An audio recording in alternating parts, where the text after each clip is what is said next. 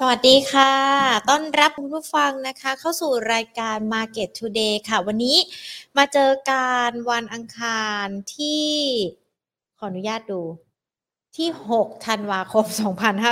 2565 นะคะ เมื่อวานหยุดกันไป 1 วันเนาะ ตลาดก็ปิดด้วยนะคะ วันนี้เปิดมาเดี๋ยวมาดูกันว่าทิศทางเป็นอย่างไรกันบ้าง ตลาดดูเหมือนว่าจะปรับตัวย่อลงไปเล็กน้อยด้วยนะคะ ซึมลง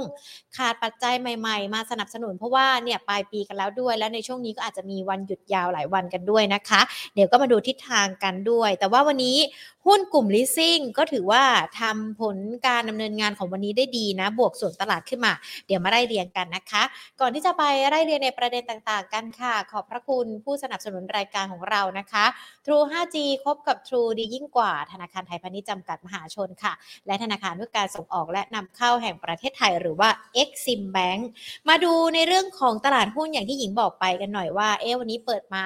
วันที่ 2 ของสัปดาห์นะวันอังคารเมื่อวานนี้หยุดกันไปนะคะ ตลาดหุ้นมีการปรับตัวย่อลง ไม่มีปัจจัยอะไรใหม่ ๆ เข้ามาสนับสนุนเรียกได้ว่าอาจจะซึมๆลงไปด้วยนะ วันนี้หุ้นไทยปิดกันไปช่วงเช้านะ1,634.35 จุด ปรับตัวลดลงไป 7.28 จุด หรือว่าติดลบกันไป 0.44%นะคะมูลค่าการซื้อขาย 31,246.87 ล้านบาท วันนี้ทางด้านของสอพอก็มีการปรับตัวย่อลงไปแอ v วานปรับตัวลงไป K-Bank ก็ย่อลงไปปตทไม่เปลี่ยนแปลงนะคะเดลต้า ก็มีการปรับตัวลดลงไป 2.33%อย่างที่บอกกันไปเนาะช่วงนี้ตลาดยังไม่มีอะไรใหม่ ๆ เข้ามาสนับสนุนในเรื่องของการลงทุน แล้วนักลงทุนอาจจะยังมีความกังวลในเรื่องของ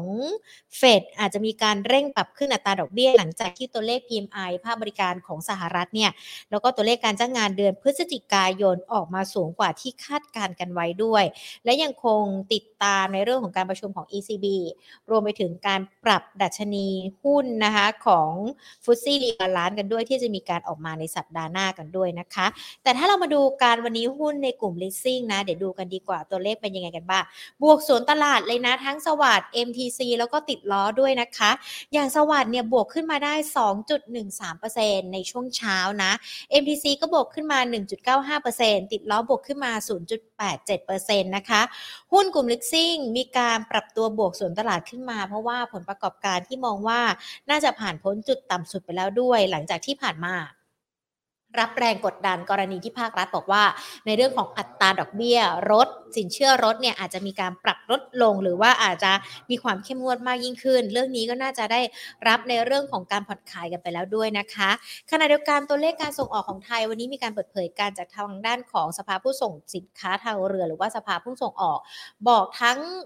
การส่งออกในช่วงไตรมาสที่ 4 ของปีนี้ น่าจะมีการปรับตัวย่อลง แล้วก็ต่อเนื่องไปถึงปีหน้า ที่น่าจะมีการปรับตัวลดลงด้วยนะคะ เพราะว่ายังคงต้องติดตามจากหลากหลายเรื่อง ทั้งการผ่อนคลายการล็อกดาวน์ของจีน การเศรษฐกิจทั้งสหรัฐแล้วก็ยุโรปนะคะ ที่ยังคงต้องติดตามกัน รวมไปถึงในเรื่องของสถานการณ์ค่าเงินกันด้วยนะคะ แต่ว่าปัจจัยที่น่าจะทำให้ทิศทางตลาดมีทิศทางที่ดีขึ้นนะคะ ก็น่าจะกรณีที่จีนบอกว่า เตรียมจะผ่อนคลายมาตรการควบคุมโควิด ในเมืองใหญ่ๆหลายแห่งกันแล้วด้วย หลังจากยอดติดเชื้อลดลงนะคะ ตลาดหุ้นเอเชียก็เลยผสมผสานกัน ส่วนใครที่รอเขาเรียกว่าอะไรข้อมูลจากภาครัฐของขวัญปีใหม่ชอบดีมีคืนกับเราเที่ยวด้วยกันเฟส5วันนี้ยังไม่ได้เข้าคอรมอนะคะยกกันไป 20ธันวาคม ปัจจัยต่างๆ เหล่านี้แหละค่ะมันจะมีผลต่อในเรื่องของทิศทางตลาดหุ้นไทย ช่วงเดือนธันวาคมยังไงกันบ้าง แล้วก็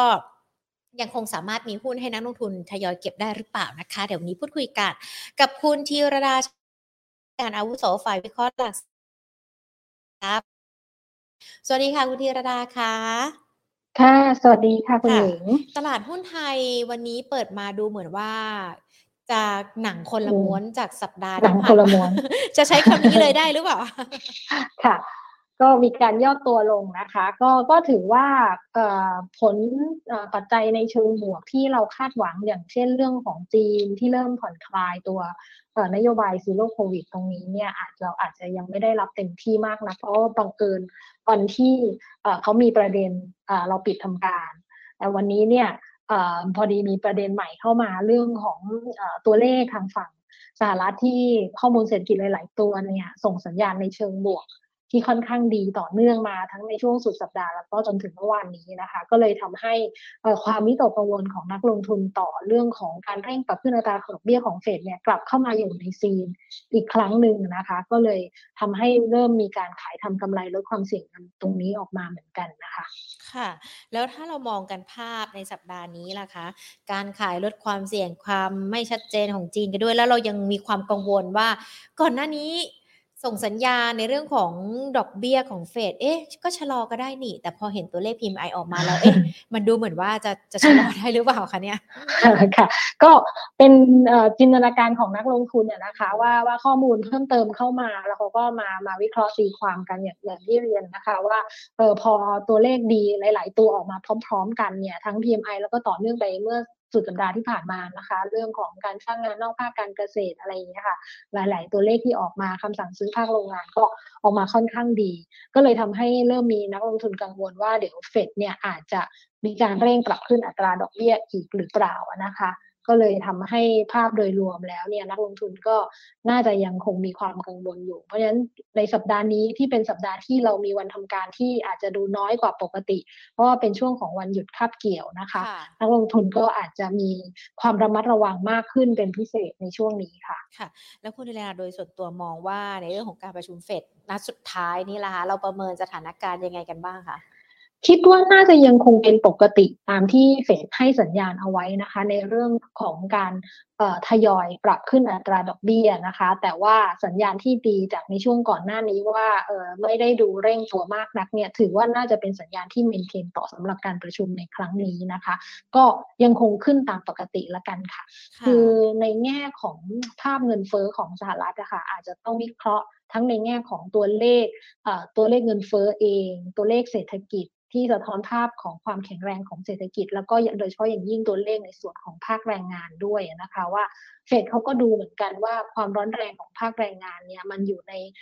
ภาพของเป็นปกติแล้วเฟดเนี่ยจะสามารถมองว่าเป็นภาพที่จะสามารถทำให้การการฟื้นตัวของเศรษฐกิจมีความซัสเซนต่อไปได้หรือเปล่าคือถ้าเศรษฐกิจดูมีความร้อนแรงในภาคแรงงานมากเกินไป เฟดอาจจะกลับมาเร่งขึ้นอัตราดอกเบี้ยก็ได้นะคะ แต่ณตอนนี้เนี่ยน่าจะอยู่ในช่วงของจังหวะของการปรับตัวหรือว่ารอข้อมูลเพิ่มเติมมากกว่า เพราะว่าในเรื่องของตัวเลขเงินเฟ้อก็ถือว่าอาจจะดู drop ลงมาจาก peak ได้บางส่วนทำให้นักลงทุนสบายใจได้ ส่วนหนึ่งในช่วงนี้ค่ะค่ะ ตัวเลขเงินเฟ้อที่อาจจะ drop ลงมาทำให้นักลงทุนสบายใจได้ แต่ว่ามันก็ยังคงมี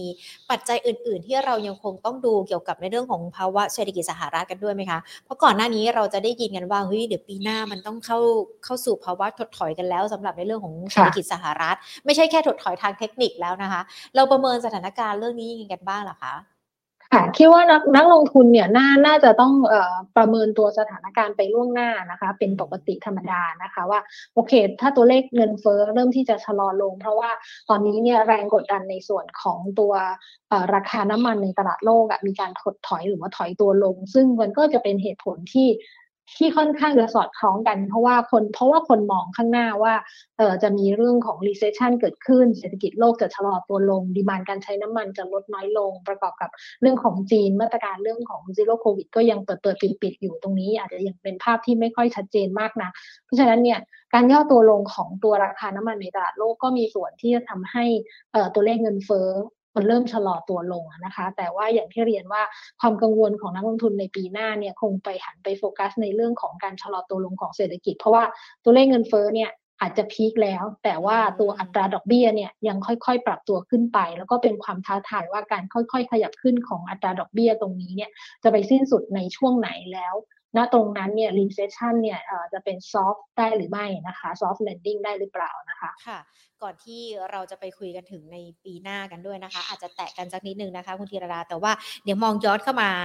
ในปัจจัยในประเทศของบ้านเราก่อน มันยังคงมีปัจจัยดีๆ ปัจจัยสนับสนุนไหมคะที่จะทำให้ช่วงเดือนธันวาคม ที่ถึงแม้ว่าจะมีวันหยุดคับเกี่ยวกัน ตลาดหุ้นก็น่าจะมีการไปต่อได้หรือว่าถ้าลงก็ไม่ลงลึกไปมากกว่านี้ค่ะ ค่ะ จริงๆก็มองว่าการย่อตัวลงครั้งนี้เนี่ยอย่างอย่างในภายในปลายปีนี้เราก็ยังมองว่าประมาณ 1,600 จุดเนี่ย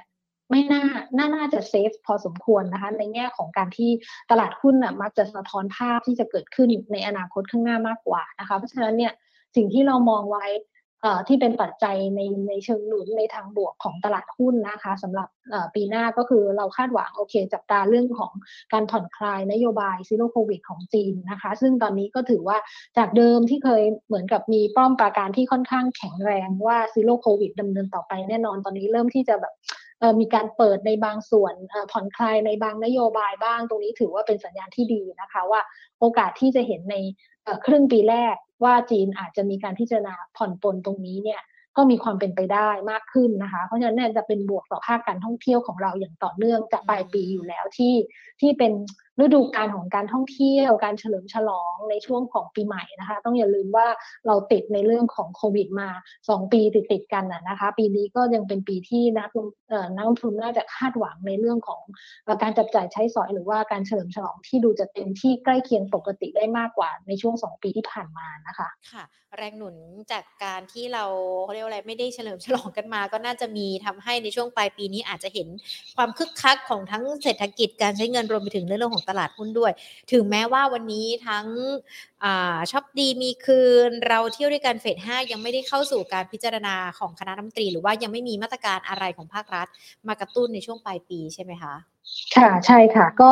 นักทุนก็จับตามรอดูคอรมอนะคะ ว่าจะประกาศของขวัญปีใหม่ตรงนี้เนี่ยเมื่อไหร่ แต่ว่าก็ก็จะมีการเลื่อนออกไป แต่คิดว่าคงไม่ได้ทำให้ภาพโดยรวมในภาพระยะกลางหรือระยะยาวข้างหน้าต่อมาตรการที่ทางภาครัฐพยายามที่จะสนับสนุนหรือว่าส่งเสริมในภาค เรื่องของการท่องเที่ยวให้มีการฟื้นตัวต่อเนื่องเนี่ยที่ว่าภาพตรงนี้ไม่ได้เปลี่ยนไปนะคะ เพราะฉะนั้นเนี่ยอาจจะเลื่อนเวลาออกไปนิดนึงตลาดตอบอาจจะไม่ตอบรับในระยะสั้น แต่ว่าภาพของธีมในเรื่องของการลงทุนในปีหนึ่งปีข้างหน้าเนี่ยน่าจะยังคงชัดเจนในเรื่องของการเปิดเมืองเปิดประเทศภาคการท่องเที่ยวการบริโภคน่าจะยังคงมาอยู่ ค่ะ ถ้าเรามองโดยภาพรวมของภาวะเศรษฐกิจไทยล่ะคะ เราประเมินยังไงกันบ้างคะคุณธีรดาคะ เพราะว่าวันนี้ตัวเลขการส่งออกก็ดูเหมือนว่าจะลดลดลงแผ่วๆกันไปในช่วงไตรมาสสี่ด้วยนะคะค่ะใช่ค่ะ เพราะฉะนั้นก็คิดว่าคงจะต้องเออเป็นการสะท้อนภาพของอ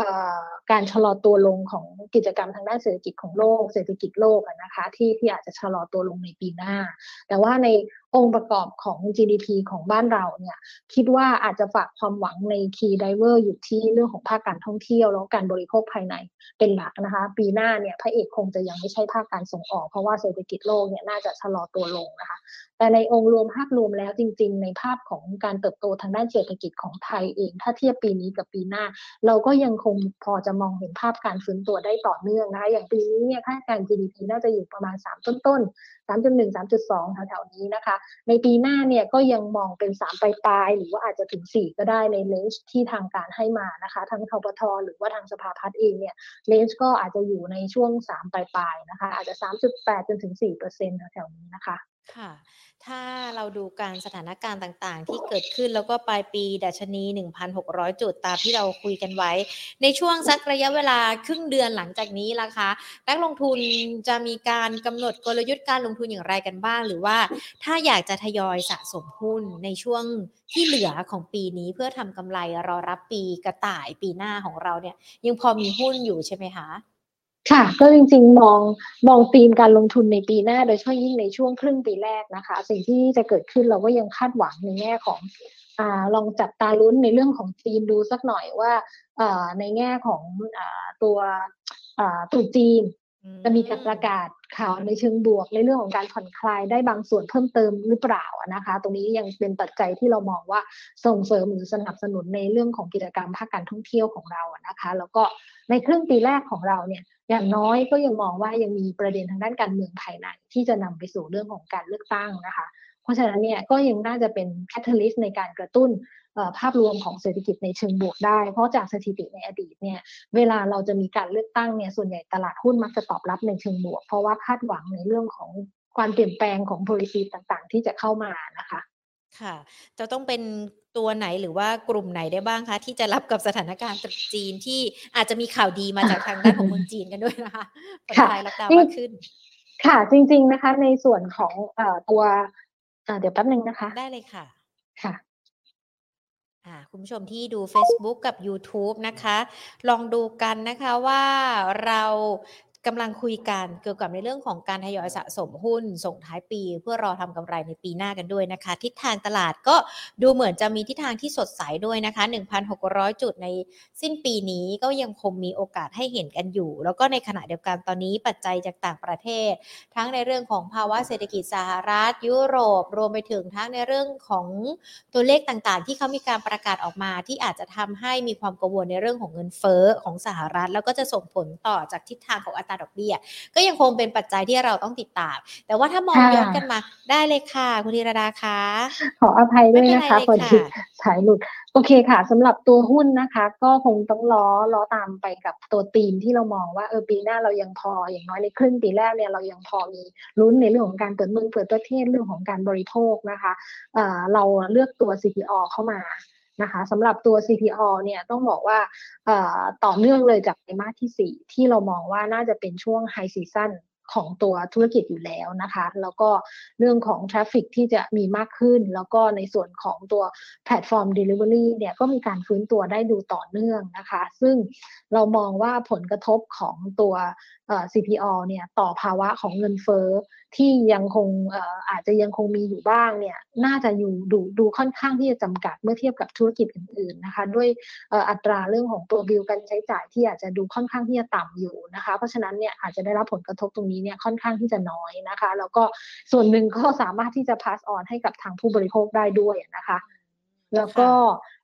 ในแง่ของระดับราคาเองเนี่ยเราก็ยังมองดูว่าค่อนข้างน่าสนใจ ต้องบอกว่าในช่วงที่ผ่านมาเนี่ยเพิ่งมาเพอร์ฟอร์ตัว CPO เนี่ยเพิ่งมาเพอร์ฟอร์มเอาในช่วงช่วงท้ายๆนี้เองนะคะในช่วงก่อนหน้านั้นเนี่ยที่คนอื่นเขาวิ่งกันคึกคักเนี่ยตัวนี้ก็จะยู่มีประเด็นเข้ามากดดันอยู่ทำให้ตอนนี้เนี่ย เอ่อก็อาจจะยังดูไม่ได้ไม่ได้ฟื้นตัวขึ้นได้รุนแรงถึงแม้ว่าการฟื้นตัวที่เกิดขึ้นในช่วงหนึ่งสองเดือนนี้อาจจะดูค่อนข้างหวือหวาอยู่นะคะ ค่ะ ตอนนี้ราคา 63 บาท 75 สตางค์สำหรับ CPO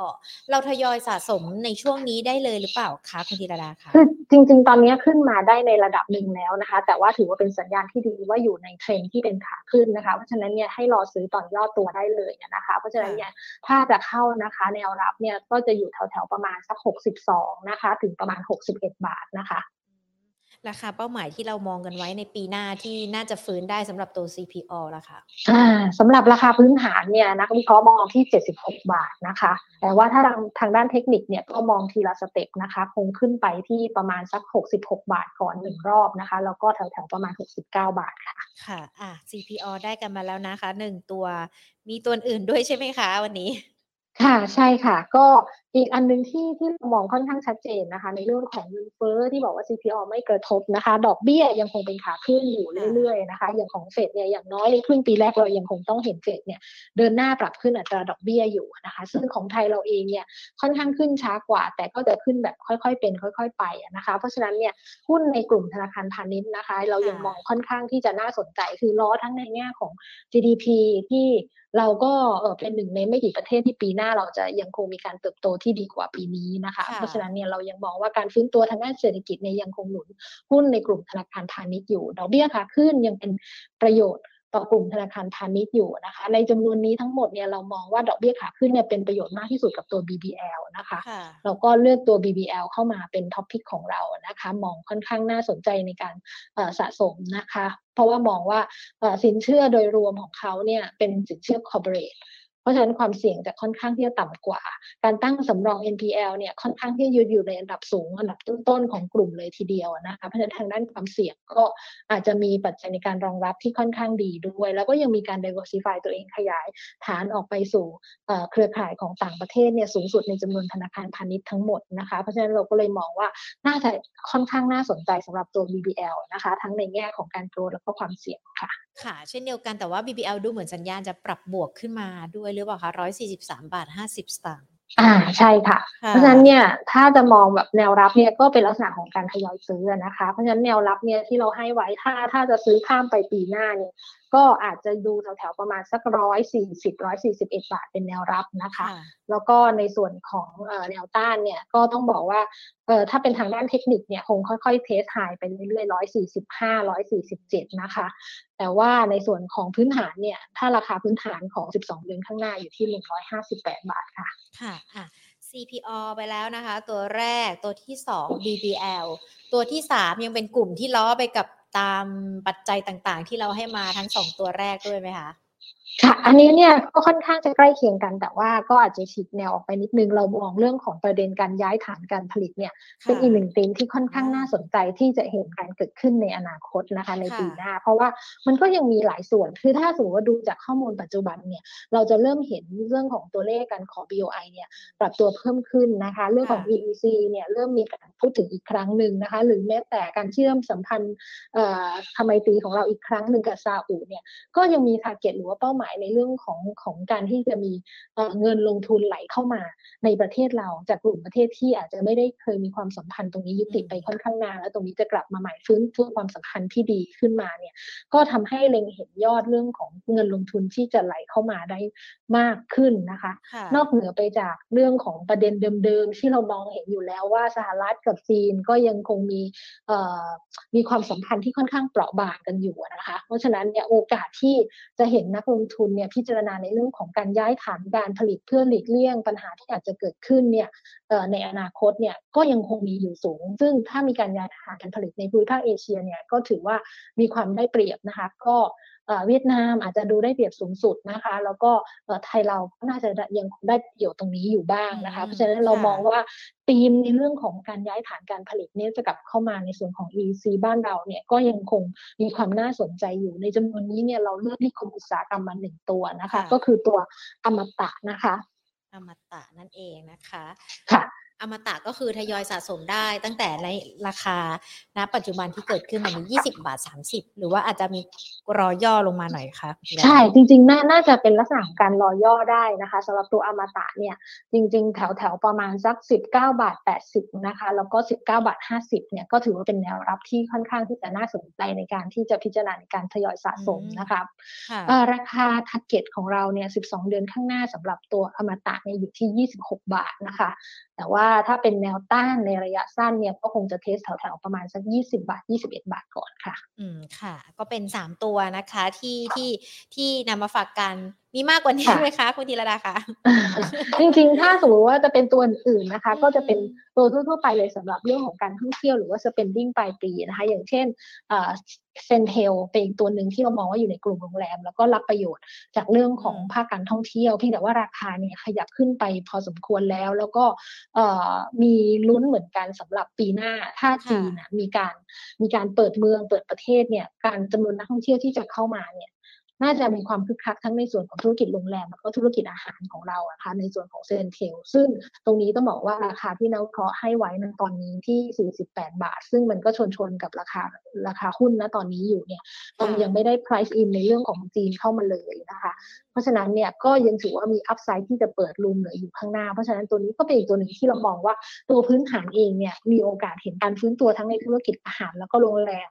ด้วยตัวภาพรวมของเศรษฐกิจของอุตสาหกรรม แล้วก็รูปของการปรับมาจิ้นที่ดีขึ้นด้วยนะคะเพราะฉะนั้นเนี่ยน่าจะตามมองเอาไว้นะคะสำหรับตัวเซนเทลรอเรื่องของการย่อตัวหรือว่ารอเพิ่มเติมในเรื่องของข่าวจีนนะคะค่ะ จริงๆ แล้วตอนนี้เราดูการประเด็นที่เราติดตามกันส่วนมากเป็นประเด็นจากต่างประเทศนะคะทั้งในเรื่องของจีนที่อาจจะมีการผ่อนคลาย การล็อกดาวน์เพิ่มมากยิ่งขึ้นด้วยหรือเปล่า หรือว่าแม้แต่ตัวเลขเศรษฐกิจต่างๆ ในบ้านเราเองตอนนี้เราจะเห็นความคึกคักเกี่ยวกับในเรื่องของทิศทางอนาคตประเทศแล้วนะคะคุณธีรดาในเรื่องของสถานการณ์การเมืองด้วย วันนี้เราก็จะเห็นมีพักการเมืองหรือว่าแม้แต่ตัวบุคคลออกมาพูดถึงนโยบายต่างๆ ที่ที่เกิดขึ้นแล้วก็ส่วนมากก็จะเป็นนโยบายเกี่ยวกับเศรษฐกิจ เกี่ยวกับปากท้องของประชาชนกันด้วยนะคะ เราประเมินสถานการณ์การเมืองที่เข้มข้นมากขึ้นแบบนี้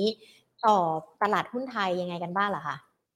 จริงๆ โดยภาพรวมเนี่ยอย่างที่เรียนไปนะคะว่าโดยส่วนใหญ่แล้วเนี่ยความ เข้มข้นหรือว่าคึกคักทางด้านการเมืองที่มีมากขึ้นเรื่อยๆอะคนกำลังมองไปอยู่ในจุดเดียวกันว่าเออเราจะมีการเลือกตั้งเกิดขึ้นในปีหน้านะคะเพราะฉะนั้นเนี่ยความเปลี่ยนแปลงที่กำลังจะเกิดขึ้นเนี่ยทำให้คนมีความหวังในเชิงบวก โดยปกติตลาดตอบรับในเชิงบวกนะคะสามประมาณหนึ่งถึงสามเดือนก่อนหน้าการเลือกตั้งเนี่ยหุ้นจะขึ้นโดยเฉลี่ยประมาณสี่ถึงสี่สี่จุดเจ็ดเปอร์เซ็นต์นะคะโดยเฉลี่ยนะคะ ประมาณนั้น เพราะฉะนั้นเนี่ยเราก็พอจะคาด คาดหวังได้นะคะ ว่าปัจจัยตัวนี้เนี่ยน่าจะเป็นปัจจัยที่กระตุ้นทางบวกให้กับภาพรวมของตลาดหุ้นได้อยู่นะคะในปีหน้าค่ะ เรามองหุ้นที่จะเกี่ยวข้องกับเรื่องของการเมืองนี่จะได้รับประโยชน์ด้วยไหมคะ สื่อ หรือว่าแม้แต่เรื่องของเม็ดเงินสะพัดต่างๆ ที่จะมาใช้ในเรื่องของการหาเสียงอะค่ะ ใช่ค่ะก็ก็คงจะมีส่วนตามปกตินะคะ นอกเหนือนอกเหนือจากสิ่งที่ทางทางคุณหญิงว่าไปนะคะ หุ้นที่เกี่ยวข้องเกี่ยวโยงก็ก็ได้รับการพูดถึงกันอยู่บ่อยๆ มันก็มันก็จะมีการเก็งกำไรกันขึ้นไปนะคะ ส่วนในเรื่องของเม็ดเงินที่สะพัดเข้ามา มีความคึกคักในกิจกรรมทางด้านเศรษฐกิจต่างๆ ที่ที่จะทยอยเข้ามาเนี่ยก็น่าจะมีส่วนช่วยนะคะ ในแง่ของ spending ที่เรามองว่าน่าจะน่าจะยังคงไปต่อได้นะคะ ในจำนวนนี้เนี่ยจริงๆ เราก็มีเลือกมาตัวหนึ่งนะคะ ที่อาจจะดูเกี่ยวโยงเกี่ยวข้องนะคะ ก็คือตัวซิงเกอร์ซิงเกอร์เนี่ยเป็นหุ้นตัวหนึ่งที่เรามองว่าโอเค ในแง่ของการปรับขึ้นของอัตราดอกเบี้ยโดยปกติเนี่ยไม่ค่อยเป็นบวกกับกลุ่มไฟแนนซ์เท่าไหร่นะคะ แต่ว่าตัวซิงเกอร์เนี่ยเป็นตัวหนึ่งที่เรามองว่าผลกระทบของเขาเนี่ยค่อนข้างน้อย เพราะว่าเพิ่งผ่านการเพิ่มทุนมาเรื่องของต้นทุนทางด้านการเงินตรงนี้เนี่ยไม่น่าจะเป็นปัญหาสำหรับเขานะคะ ในขณะที่การเติบโตของสินเชื่อเนี่ยยังมีโอกาสที่จะ ปรับตัวขึ้นได้ต่อเนื่องตามภาพโดยรวมของการกิจกรรมเรื่องของการบริโภค ที่ยังเป็นตัวหนึ่งในตัวหลักของการผลักดันการซื้อตัวของเศรษฐกิจในปีหน้าอยู่นะคะ ก็มองค่อนข้างดี แล้วก็ยังต้องไม่ลืมว่าในปลายปีอย่างนี้เนี่ยของซิงเกิลยังมีลุ้นเรื่องของ บริษัทลูกที่จะเอาเข้ามาในตลาดอ่าตรงนี้ก็อาจจะมีส่วนช่วยเสริมเพิ่มเข้ามาเพิ่มเติมสำหรับเป็น catalyst ระยะสั้นของตัวซิงเกอร์ซึ่งราคาในช่วงที่ผ่านมาต้องบอกว่าเอ่อกลุ่มไฟแนนซ์เนี่ยโอ้ย่อแล้วย่ออีกนะคะ ย่อแบบว่าใจหายนะคะซึ่งตัวนี้เนี่ยถ้าจะซื้อก็คืออยู่ค่อนข้างอยู่ข้างล่างนะคะ ก็มีลุ้นเหมือนกันนะคะสำหรับประเด็นเรื่องของเอ่อเงินสะพัดการจับจ่ายใช้สอยในในปีหน้าหรือว่าในช่วงการเลือกตั้งที่จะเกิดขึ้นนะคะ ค่ะ จริง ๆ แค่นโยบายเนี่ยนักลงทุนก็รอและมีความคาดหวังกันแล้วด้วยนะคะ ว่าทิศทางหรือว่าแม้แต่การเปลี่ยนแปลงมันน่าจะส่งผลบวก มีทิศทางที่ดีขึ้นต่อในเรื่องของภาพรวมของเศรษฐกิจ ตัวบุคคลก็มีผลด้วยหรือเปล่าคะหลังจากที่เราได้ยินข่าวมาว่าเดี๋ยวก็จะมีคนมานั่งเป็นทีมที่ปรึกษาเศรษฐกิจดูแลกันด้วยอย่างคุณมิ่งขวัญเองในในมุมมองของตลาดทุนมีมีมีความคิดเห็นยังไงกันบ้างเหรอคะเพราะตัวเขาเองเนี่ยก็มีความเชี่ยวชาญด้านเศรษฐกิจเหมือนกันนะคะค่ะจริงๆ ตอนนี้เนี่ยต้องต้องบอกว่าอยู่ในทิศทางเดียวกันเลยนะคะว่าว่าเอ่อเรื่องของปัญหาปากท้องปัญหาของเศรษฐกิจดูเหมือนมันเป็นปัญหาหลักหลังจากที่เราผ่านพ้นช่วงโควิดมานะคะเพราะฉะนั้นเนี่ยถือว่าเป็นประเด็นหลัก ของหัวใจหลักของของการหาเสียงในครั้งนี้เลยก็ว่าได้นะคะเพราะฉะนั้นทีมเศรษฐกิจเรื่องของการแก้ไขปัญหาปากท้องเนี่ยค่อนข้างสำคัญ เพราะฉะนั้นเนี่ยจะสังเกตเลยว่าทุกครั้งเนี่ยทยอยประกาศตัวทีมผู้นำเศรษฐกิจออกมาล่าสุดอย่างที่คุณหญิงว่าก็คือทางคุณมิ่งขวัญนนะคะ ซึ่งก็ก็ถือว่าเป็นสีสันทางด้านการเมืองแล้วกันนะคะ เพราะว่ามันคงมีการปรับเปลี่ยนไปเรื่อยๆ คือการเมืองเป็นเรื่องที่มันมันประเมินยากมันพูดยากนะคะ มันไม่ได้แบบว่าหยุดนิ่งตายตัวมันมีพัฒนาการมีไดนามิกผ่าน เปลี่ยนแปรผันไปเรื่อยๆนะคะ เพราะฉะนั้นเนี่ยก็ต้องลองดูเพราะว่าด้วยสกีมตอนนี้เหตุ ก็มองว่าภาคใหญ่น่าจะค่อนข้างได้เปรียบมากกว่า อืมค่ะอ่าก็เป็นในเรื่องของสถานการณ์การเมืองที่อาจจะมาแตะแตะกันด้วยนะคะ เดี๋ยวถ้ามีความชัดเจนอะไร ก็น่าจะคุยกันได้ลึกมากยิ่งขึ้นด้วยนะคะ มาดูกันอีกหนึ่งกลุ่มดีกว่าค่ะ ที่วันนี้ดูเหมือนว่าจะบวกส่วนตลาดขึ้นมาได้นะคะ คุณธีรยะคุณธีราราอย่างกลุ่มลิทซิ่งเองเนี่ยเราเห็นก่อนหน้านี้เขาถูกกดดันจากหลายปัจจัยเลยนะคะ วันนี้บวกขึ้นมาได้ทั้ง SAWAD MTC แล้วก็ติดล้อกันด้วย ยังสามารถเข้าไปเก็งกำไรในช่วงสั้นสำหรับกลุ่มนี้ได้ไหมคะลิซซิ่งคือใน ค่ะในช่วงสั้นเนี่ยถือว่าค่อนข้างดีขึ้นนะคะ หลังจากที่ที่ซบเซากันมานานนะคะ ตัวกลุ่ม leasing หรือว่ากลุ่มไฟแนนซ์นะคะ มีหลายเรื่องหลายราว หลายประเด็นนโยบายรุนแรงแต่เป็น negative ยกตัวอย่างเช่น MTC นะคะ ที่ราคาฟื้นตัวขึ้นมาได้มีการยกไฮยกโลขึ้นมาอย่างต่อเนื่องนะคะ แล้วก็ล่าสุดเนี่ยก็คือเบรกเส้นกดขึ้นมาได้แล้ว แล้วหลังจากนี้เนี่ยกำลังเทสเส้น 75 วันอยู่นะคะ ก็ก็มีความเป็นไปได้ว่าจะผันผวนออกข้างตรงนี้แล้วค่อยยกตัวขึ้นไปต่อนะคะ คือถ้าย่อลงมาแล้วตรงนี้เนี่ยไม่ต่ำ ไม่ต่ำกว่า 36 หรือ 35 บาทเนี่ยมองว่ามีโอกาสฟื้นตัวขึ้นต่อนะคะ ก็ถือว่าเป็นสัญญาณที่ดี เพราะว่ายงยกไฮยกโลอยู่ได้ในระยะสั้นค่ะค่ะเรามองระยะสั้นราคานี้ยังไงกันบ้างคะระดับราคานะคะคือถ้าจะให้แนวรับนะคะ เราก็มองแถวแถวประมาณสักสามสิบแปดบาทยี่สิบนะคะ แล้วก็ในส่วนของแนวต้านเนี่ยก็คงจะเอ่อมองค่อนข้างค่อยๆทีละสเต็ปนะคะ ตอนนี้เนี่ยเราพยายามยืนให้ได้ 39 ก่อนแล้วถ้าย่อลงมารับเนี่ยก็ค่อยๆมองนะคะ 40 บาท แล้วก็ 41 บาท 50 ค่ะ ค่ะ ก็จะเป็นการเก็งกำไรในช่วงสั้นสำหรับกลุ่ม leasing นะคะ ตามคำแนะนำกันมาก็แนะนำตัว MTC กันด้วยนะคะ ทีนี้เราเห็นภาพชัดเจนมากยิ่งขึ้นในช่วงเดือนสุดท้ายของปีนี้ เพื่อที่จะต่อยอดกันไปในปีหน้านะคะ 2566 กันด้วย ปีหน้าเราประเมินทั้งในตัวของดัชนีหุ้นไทย ภาวะเศรษฐกิจ หรือว่าแม้แต่กำไรของบริษัทจดทะเบียนยังไงกันบ้างไหมคะ จะไม่มีอะไรเซอร์ไพรส์นักลงทุนใช่ไหมคะคุณธีรดาส่วนใหญ่เนี่ยนักวิเคราะห์เนี่ยมันจะมองไปข้างหน้าหมดแล้วนะคะ อะไรที่เป็น negative ก็จะใส่เข้าไปในประมาณการหมดแล้วนะคะ ก็เซอร์ไพรส์ข้างหน้าตอนนี้ก็ยังยังไม่มีนะคะ แต่ว่ามองมีความหวังอยู่ในเรื่องของประเด็นการเมืองเลือกตั้งนะคะ ประเด็นจีนเป็นสองอันที่น่าสนใจนะคะ ว่าท่องเที่ยวของเราเนี่ยที่คาดการณ์ว่าในปีปีหน้านี้เราจะได้เห็นสักสิบแปดถึงยี่สิบล้านคนเนี่ย จากปีนี้สิบกว่าเนี่ยจะมีความเป็นไปได้มากน้อยแค่ไหน แล้วถ้าจีนเนี่ยถือว่าเป็นเป็น upside แล้วกันค่ะ คือถ้าจีนออกมาเนี่ยอาจจะได้มากกว่านี้ อันนั้นถือว่าเป็น upside ของตลาด แต่ณตอนนี้เนี่ย consensus ของตลาดเนี่ย EPS ของปีหน้าเนี่ยน่าจะมี growth ประมาณสักเอ่อประมาณ6 5ถึง6เปอร์เซ็นได้นะคะ ตัวเลขของทางฟิลลิปเองเนี่ยยังไม่ได้ conclude นะคะ เพราะว่าอยู่ระหว่างการประเมินทำกันอยู่ รวบรวมของทุก sector นะคะ เพราะฉะนั้นขอใช้ consensus ไปก่อนว่าณตอนนี้เนี่ยทาง Bloomberg consensus ก็จะอยู่ที่ประมาณประมาณ 109 บาทตัวเลขกลมๆนะคะ เพราะฉะนั้นเนี่ย ก็มองว่ามีความเป็นไปได้ว่า PE อาจจะขยับขึ้นไปเป็น 16ถึง16.5 เท่า เพราะฉะนั้น range ของตัว Set Index Target ในปีหน้าเนี่ย น่าจะเห็น 1,750 ถึงประมาณสัก 1,790 แถวๆนี้นะคะ ค่ะ ช่วงที่ผ่านมาในเรื่องของสถานการณ์ค่าเงินมันก็มีผลต่อเม็ดเงินฟันโฟของเราเหมือนกันนะคะ ปีหน้าเรามองฟันโฟยังไงกันบ้างล่ะคะ ดูค่อนข้างเป็น positive นะคะ จากปีนี้เนี่ยที่เข้ามาซื้อสุทธิต่อเนื่องนะคะ มีขายสลับออกไปเป็นช่วงๆเหมือนกันเพียงแต่ว่าเวลาขายเนี่ยขายไม่ได้เยอะแล้วก็กลับเข้ามาซื้ออีกนะคะ แล้วก็ดูจากทิศทางนะคะของค่าเงินบาทนะคะว่าเอออิงทางด้านทิศทางการแข่งค่าดอลลาร์อ่อนค่านะคะเพราะฉะนั้นโอกาสที่จะเห็นสนับสนุนในเชิงบวกต่อฟันฟลอเนี่ยน่าจะยังคงมีต่อเนื่อง แล้วถ้าไปดูเรื่องของ foreign holding ที่ถือหุ้นของอ ของอไทยนะคะของต่างชาติเนี่ยก็ถือว่ายังอยู่ในสัดส่วนที่ค่อนข้างจะไม่สูงมากนะถ้าเทียบกับค่าเฉลี่ยในอดีตเป็นสิบปีเนี่ยน่าจะอยู่ถืออยู่ประมาณสักเเกือบเกือบสามสิบเปอร์เซ็นได้นะตอนนี้น่าจะเข้าใจว่าจะอยู่ประมาณสักยี่สิบหกหรือยี่สิบเจ็ดเปอร์เซ็นต์แถวนี้ ก็น่าจะยังคงพอมีรูมนะคะ ในการที่จะเห็นการซื้อตัวขึ้นได้ต่อจากการผลักดันของฟันฟัวของต่างชาติที่จะเข้ามา เพราะว่าบาทก็จะแข็งแล้วก็ ต้องไม่ลืมว่าปีหน้าเนี่ยเราคาดหวังกันค่อนข้างเยอะว่าเราจะเริ่มกลับมาเห็นตัวเลข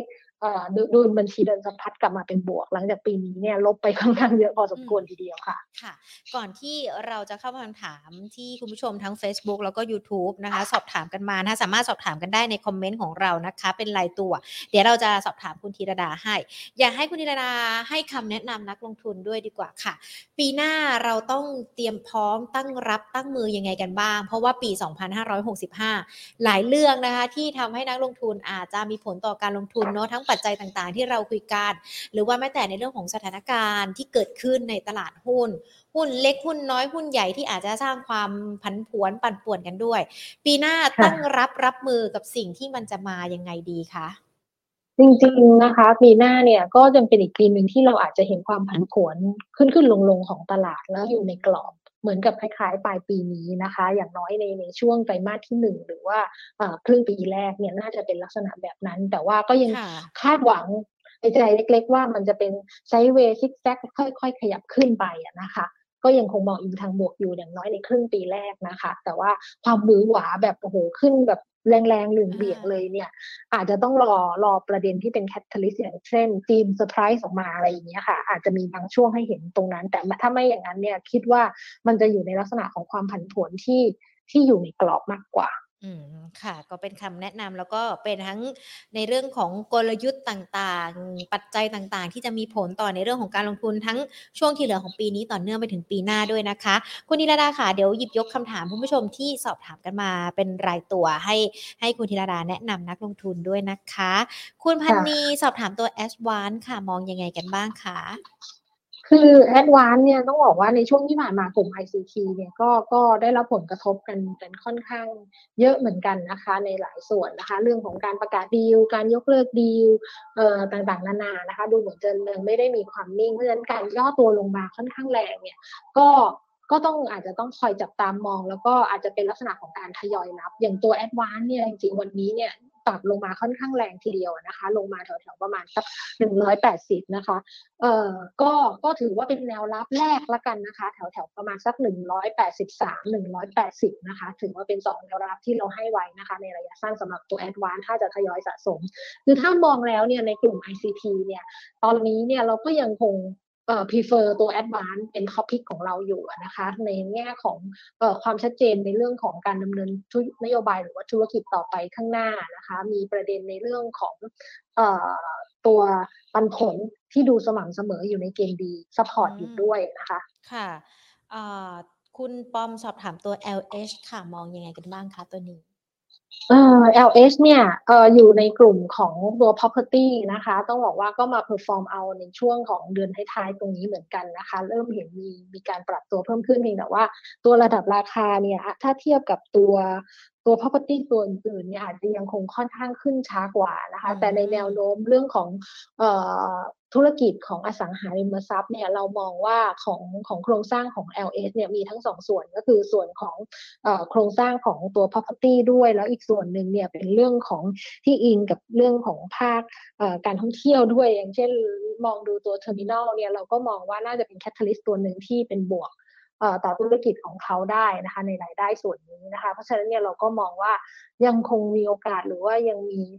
ภาพในเชิงบวกรออยู่ข้างหน้าเหมือนกัน ถ้าอืมถ้าความเชื่อมั่นของผู้บริโภคมีการฟื้นตัวขึ้นตามเอ่อภาพรวมของด้านทางด้านเศรษฐกิจเนี่ยโอกาสเห็นการฟื้นตัวในส่วนของธุรกิจอสังหาริมทรัพย์หรือแม้แต่ภาคการท่องเที่ยวก็ยังคงเป็นปัจจัยในการสนับสนุนและโดยระดับราคาได้ค่ะค่ะ พอพูดถึงอสังหาริมทรัพย์แล้ววันนี้ขอดูตัวซิริหน่อยได้ไหมคะ ร่วงลงค่ะมาค่อนข้างที่จะเยอะทีเดียวนะคะสำหรับวันนี้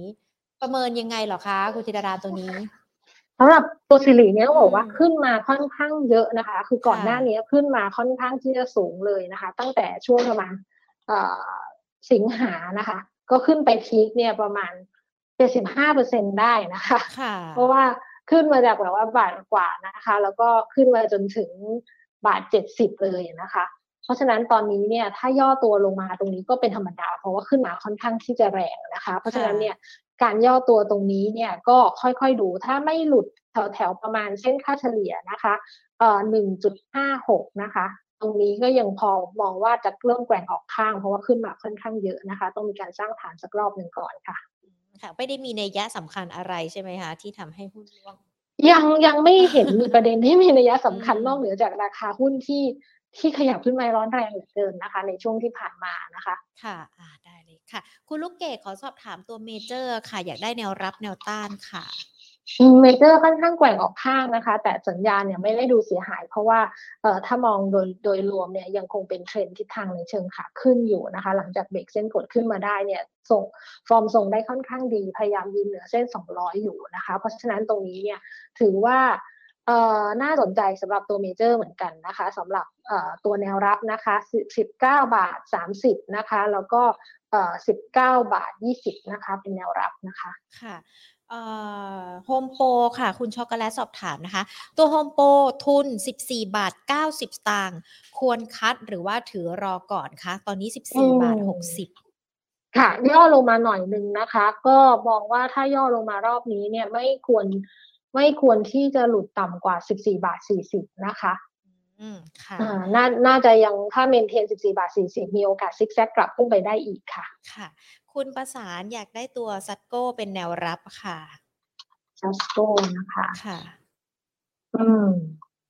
เดี๋ยวนะคะซัสโก้เนี่ยน่าจะแกว่งออกข้างนะคะ เพราะฉะนั้นเนี่ยตัวแนวรับก็อยู่ที่ 4 บาท 14 ค่ะ ค่ะอะปิดท้ายกันที่คุณหลิวหลิวนะคะแมคโคร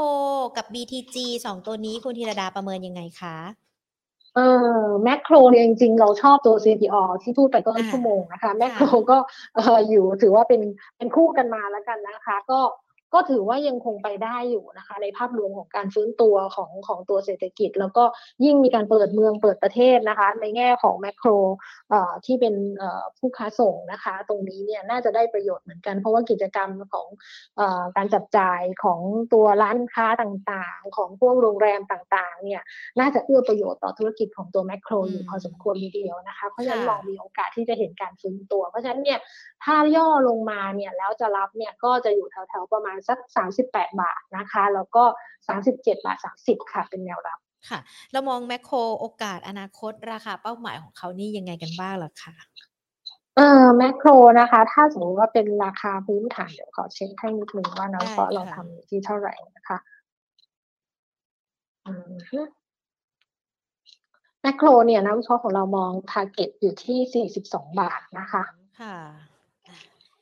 อ๋อ คุณนิพาพรออสอบถามตัวติดล้อมานะคะ แนวโน้มยังไงกันบ้างคะคุณธีรดาค่ะ ขอทิ้งท้ายคุณนิพาพรที่ตัวติดล้อ เดี๋ยวนะคะสำหรับติดล้อ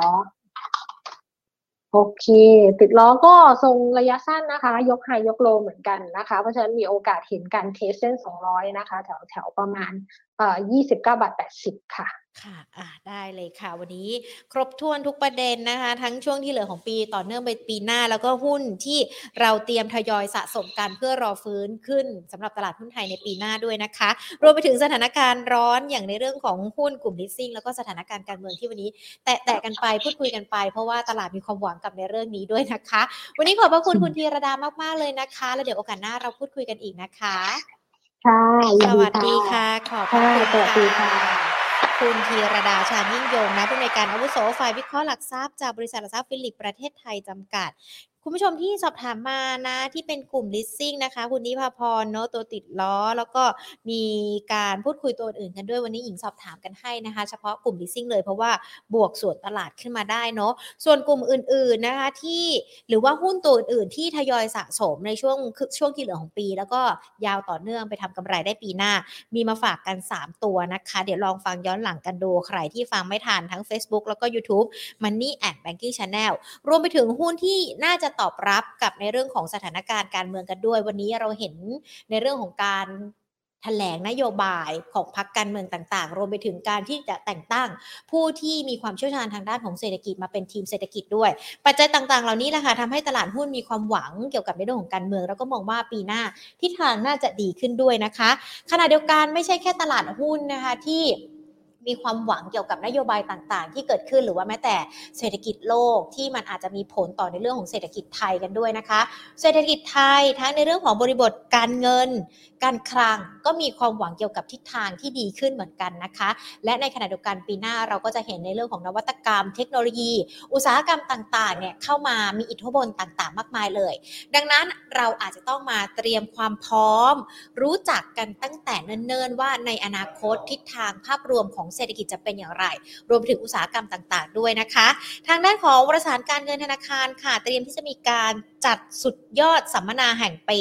Thailand Next Move 2023 The Nation Recharge นะคะ เนื่องในการก้าวขึ้นสู่ทศวรรษที่ 5 ค่ะ จะเป็นการจัดสัมมนาในรูปแบบของ Virtual Seminar นะคะ เพื่อเป็นการฉายภาพยุทธศาสตร์ตลาดเงินตลาดทุน แล้วก็ภาคธุรกิจในปีหน้า 2023 ร่วมกันค่ะ เพื่อที่จะขับเคลื่อนเศรษฐกิจไทยให้มีความก้าวไกลได้อย่างแข็งแกร่ง จะมีการจัดสัมมนาการในวันที่ 16 ธันวาคมตั้งแต่ 9นาฬิกา30 นาทีเป็นต้นไป สามารถติดตามรับชมได้นะคะ เว็บไซต์ของการเงินธนาคาร Facebook แล้วก็ YouTube Money and Banking Channel รวมไปถึง Facebook ของการเงินธนาคารกันด้วยนะคะ ประเด็นต่างๆ เลยที่เราจะมีการพูดคุยกันก็คือปาฐกถาพิเศษ จากทางด้านของดรเศรษฐพุทธสุทธิวาฒนฤพุทธนะคะ ที่จะมาพูดคุยกันถึงในเรื่องของเศรษฐกิจในปีหน้าการเปลี่ยนแปลง Financial Landscape จะมีอะไรกันบ้าง รวมไปถึงคุณภากรปีตาทวชัยกรรมการและผู้จัดการตลาดหลักทรัพย์แห่งประเทศไทย Capital Market ในปี 2023 จะเป็นอย่างไรกันบ้างนะคะ ทั้งในเรื่องของการเติบโตทิศทางจะเป็นอย่างไร พร้อมด้วยนะคะเป็นผู้เชี่ยวชาญจากทุกแวดวงเลย พลังงานนะคะจากทางด้านของปตท CPF นะอุตสาหกรรมอาหารรวมไปถึงในเรื่องของตลาดหุ้นนะคะและ ทางด้านของกองทุนกันด้วย แล้วก็มีคู่หูคู่หุ้นกันด้วยนะคะ พี่ต้นแล้วก็พี่วี ที่จะมามุมมองเกี่ยวกับในเรื่องของหุ้นในปีหน้าจะเป็นอย่างไรกันบ้าง ดังนั้นเองนะคะ ย้ำอีกรอบหนึ่งห้ามพลาดกันเลยนะคะ ติดตามรับชมกันได้ 16 ธันวาคมตั้งแต่ 9นาฬิกา30 นาทีเป็นต้นไปเว็บไซต์ แล้วก็ YouTube ของการเงินธนาคาร Money and Banking Channel หรือว่าใครอยากจะดูว่าเอ๊วิทยากรแต่ละท่านพูดในหัวข้ออะไรกันบ้าง คุณท็อปจิรายุทธ์จะมามองในเรื่องของสินทรัพย์ดิจิทัลปีหน้าอย่างไรกันบ้าง ติดตามรายละเอียดเพิ่มเติมกันได้นะคะ ทั้ง Facebook ของเรา Money and Banking Channel แล้วก็เว็บไซต์ของการเงินธนาคารกันด้วยนะคะ เป็นสัมมนาดีๆ ส่งท้ายปีที่นำมาฝากกัน มองภาพทั้งเศรษฐกิจรวมไปถึงอุตสาหกรรมต่างๆ ที่จะมีขึ้นในปีหน้ากันด้วยนะคะ ส่วนวันนี้หมดเวลาแล้วพรุ่งนี้ Market Today มาเจอกันบ่ายสองเป็นต้นไปนะคะ วันนี้ลากันไปก่อนสวัสดีค่ะ